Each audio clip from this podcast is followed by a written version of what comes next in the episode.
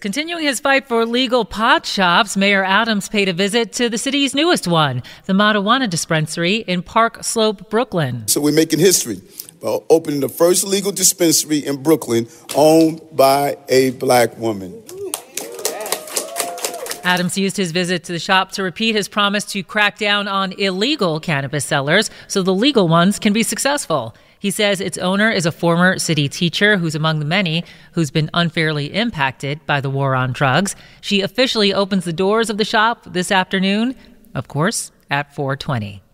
We really need new phones. T-Mobile will cover the cost of four amazing new iPhone 15s, and each line is only $25 a month. New iPhone 15s?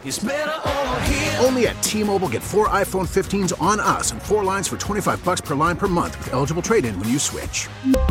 Minimum of four lines for $25 per line per month with auto pay discount using debit or bank account. $5 more per line without auto pay, plus taxes and fees. Phone fee at 24 monthly bill credits for all well qualified customers. Contact us before canceling account to continue bill credits or credit stop and balance on required finance agreement due. $35 per line connection charge apply. Ctmobile.com.